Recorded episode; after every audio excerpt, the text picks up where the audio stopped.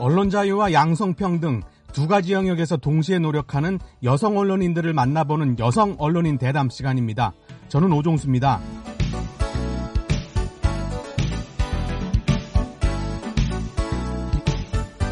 지난 2000년대 초 미국 정재계를 뒤흔든 대형 추문이 발생했습니다.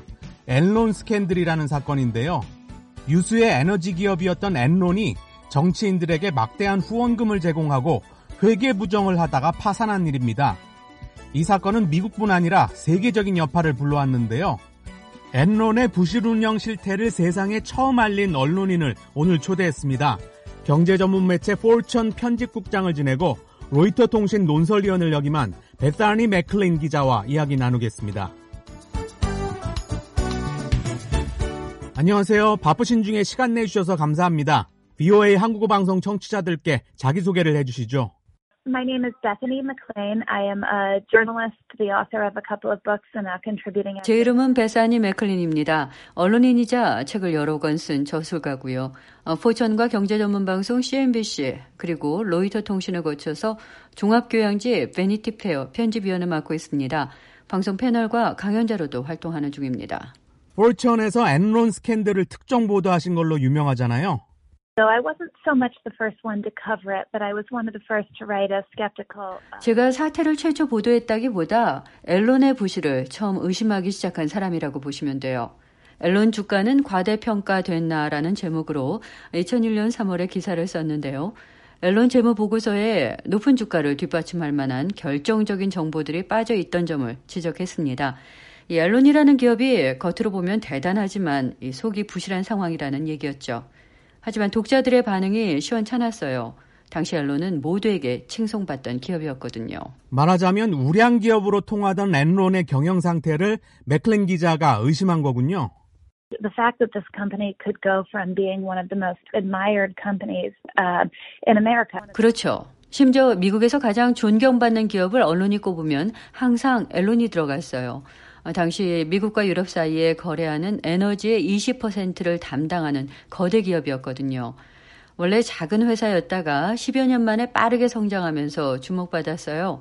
그 과정에서 새로운 경영 기법과 사업 방식도 잇달라 선보였고요. 당시로선 선구적이었던 온라인 사업에도 발을 뻗었습니다.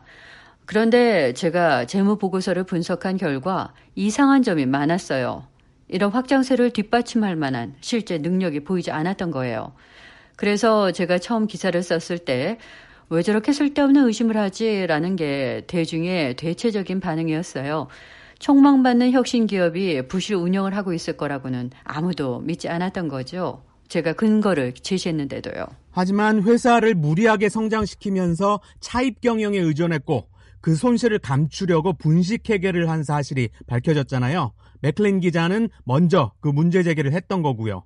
story about the company and it was right before it collapsed into bankruptcy and back then 네, 그 결과로 잘 나가는 것처럼 보이던 회사가 갑자기 무너진 거죠.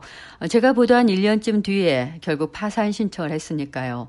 미국민 모두가 충격을 받았습니다. 그 정도 비중의 회사가 갑자기 몰락하면 경제, 사회적 여파가 굉장히 크거든요. 직접적으로 앨론 주식에 투자했던 사람들이 막대한 피해를 본 건 말할 것도 없고요. 제 보도가 어느 정도 예고편 역할을 하면서 충격을 줄여주는 역할을 했던 걸로 봐요. 이 사건을 지금 되돌아보면 어떤 교훈을 얻을 수 있을까요? This was decade before, almost a decade before the financial crisis. People believed. 스캔들이 터진 게 세계적인 금융 위기에 10여 년쯤 앞선 시점이었어요. 어, 당시 앨런이 무너지는 걸 다른 매체들도 적극적으로 보도하면서 관계업체들을 비롯한 기업들의 줄도 사는 어느 정도 막을 수 있었습니다. 10년 뒤인 금융위기 때도 이렇게 위기를 예측하는 보도활동이 있었다면 좋았을 거라는 아쉬움이 있어요. 정부가 미리 적절한 규제 등을 통해 대처할 수 있었을 테니까요. 어, 그런 게 언론의 순기능 중의 하나예요. 또다시 10년이 지난 지금 코로나 사태로 경제 상황이 불확실하잖아요. 어느 때보다 언론의 감시 역할이 중요한 시점입니다. 젊은 여성 언론인들과 얘기를 해보면 존경하는 인물로 맥클린 기자를 꼽는 사람이 많습니다. 탁월한 취재력과 끈질김, 예리함을 배우고 싶다고 하더라고요. 기자 생활 하신 지 얼마나 됐습니까? I have been a journalist since 1995, so I guess that's 25 years, frighteningly. 1995년에 시작했으니까 벌써 25년이나 됐네요. 하지만 직장 생활을 시작한 건 더 오래전입니다. 1990년대 초에 골드만삭스에서 기업 투자 분석가로 일했어요. 투자 분석가로서 전문성이 있었기 때문에 엔론의 부실을 집어낼 수 있었던 거군요. 언론인으로 방향을 바꾸신 이유는 뭡니까? As a result, I became more interested in business news and I was an English major in college. 직업상 매일 경제 뉴스를 점검하다 보니까 자연스럽게 언론 보도 환경에 익숙해졌어요. 글 쓰는 재주도 좀 있고 해서 아, 내가 직접 기사를 쓰면 어떨까 하는 생각을 했습니다. 아, 대학 때 전공이 영문학이었거든요. 은행에 다닌 지 몇 년 만에 나한테 좀 안 맞는 일이다라는 마음이 들던 시점이었어요.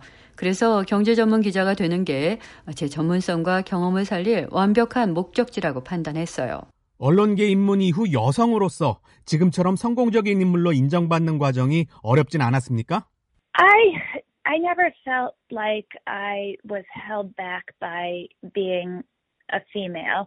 I think I was very lucky where 여성이라는 이유만으로 제약받은 적은 없어요. 어, 저는 운이 좋았던 것 같습니다. 왜냐하면 제가 언론 생활을 시작한 포천에서 동등하고 공평한 처우를 해줬거든요. 기사를 구상하거나 특집 기획을 내놓는 게 훌륭하다고 판단되면 성별이나 연차에 상관없이 힘을 실어주고 공을 인정해줬어요. 그 결과로 제가 몇 년 만에 편집국장까지 승진했잖아요. 그런 공평한 사내 문화가 비교적 어린 나이에 여성으로서 거대 기업 앨론을 대상으로 특종할 수 있었던 이유 중 하나였습니다. 좋은 보도 소재나 취재 대상을 남자나 선배 기자가 가져가지 않았다는 이야기군요. I brought the story idea to the editors and they said, you know, if you can prove this, then go for it. 네, 앨런에 관해 이러이러한 게 의심이 된다. 이렇게 담당 부장에게 말씀드렸더니, 그래? 내가 증명할 수 있으면 써봐. 하시더라고요. 그리고 적극적으로 도와주셨어요. 오히려 취재 대상인 앨런으로부터 여자라고 무시당한 정황이 있었어요. 앨런 회장이 직접 포천 고위층에 전화를 걸어와서 제가 쓰는 기사를 못 내도록 압박하기도 했거든요. 하지만 이렇게 비교적 괜찮았던 제 경험을 다른 사람들한테까지 일반화할 수는 없습니다. 본인의 경험을 일반화할 수 없다는 이야기는 무슨 뜻입니까?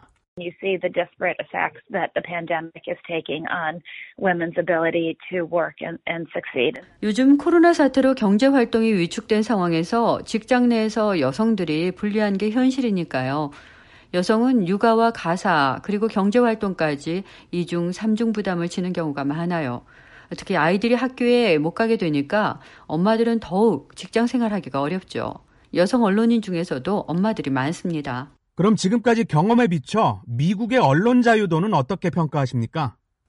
I would say that in America the press is still quite free. I think we are allowed to 상당히 자유롭다고 봐요. 표현의 자유를 무엇보다 중요하게 여기는 곳이 이곳이잖아요.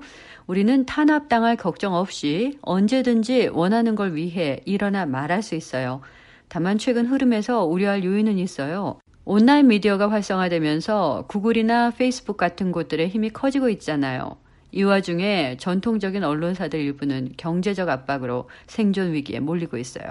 맥클린 기자의 개인적인 이야기로 돌아가죠. 지금까지 언론계에서 활동하면서 가장 좋았던 일은 뭡니까?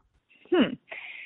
Let's see. I I don't know that I can answer the question of the best moment as as a journalist. For me, on any story, when I'm able to talk to people who can help me shed light on help me. 음, 특정 사례를 꼽긴 힘들고요. 솔직히 말해 누구든지 저를 도와주는 취재원을 만날 때마다 정말 행복해요. 기사를 풀어나갈 실마리가 꼬여 있을 때 중요한 정보를 주는 사람, 그걸 풀어나가게 해주는 사람 말이죠. 그리고 개인적 발전의 계기가 되는 사람도 있잖아요. 인터뷰하고 대화를 하다 보면 배울 점이 있고 영감을 주는 인물들 말이에요. 사람 만나는 걸 좋아하시는군요. All about me being interested and being able to learn something about something that I'm that I'm 네, 흥미로운 사람을 만나고 얻어낼 만한 걸 가진 사람을 만나는 게 언론 취재 활동의 모든 것이에요. 제가 쓴 기사가 온전히 제 지식과 능력에서 나왔겠어요? 도와주는 사람들이 있으니까 보도가 가능한 겁니다. 그럼 가장 안 좋았던 일은 뭔가요? Um, worst moment for me, I always have a lot of stress when I'm getting ready to publish a story. 가장 안 좋았던 일은 뭐랄까. 언제든지 기사를 출고하기 전에 스트레스를 많이 받아요. 내가 쓴 기사가 잘못된 내용을 담고 있진 않을까. 주어진 상황에서 최선을 다했나. 이런 걸 생각하다 보면 밤잠을 못 자기도 해요. 아쉽지만 마무리할 시간입니다. 맥클린 기자처럼 되고 싶은 젊은 여성들에게 어떤 말을 해주시겠어요? 모든 게 호기심에서 나오는 것이라고 말씀드리고 싶어요. 언론인의 가장 중요한 덕목 가운데 하나가 호기심이거든요. 세상에서 일어나는 모든 일에 관해 궁금해 할 줄 알아야 돼요. 그래야 질문을 할 수 있으니까요. 모든 걸 당연하게 여기는 사람은 기자가 될 수 없습니다. 마지막으로 북한에서 VOA를 듣는 분들을 포함한 세계인들에게 언론 자유와 양성평등에 관해 어떤 말을 해주시겠습니까? Well, I think press freedom is critically important as we've seen in the past and we're seeing now with the pandemic the ability. 언론 자유는 요즘 같은 때 극도로 중요합니다. 코로나 사태에서 비롯된 세계 공통의 위기 상황이어서 정확한 정보 유통이 절실하니까요. 언론 자유가 생명을 좌우할 수도 있는 겁니다. 그리고 정보 생산과 유통에 여성이 더 적극적으로 참여해야 돼요. 여성을 위한 보건 정보는 남성 중심의 정보에서 벗어나 특화될 필요가 있기 때문입니다. 귀한 시간 내주셔서 감사합니다. 다음에 계기가 되면 다시 한번 초대하겠습니다.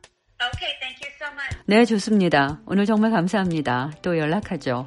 언론 자유와 양성평등 두 가지 영역에서 동시에 노력하는 여성 언론인들을 만나보는 여성 언론인 대담. 오늘은 베타니 맥클린 전 폴천 편집국장과 이야기 나눴습니다. 지금까지 오종수였습니다.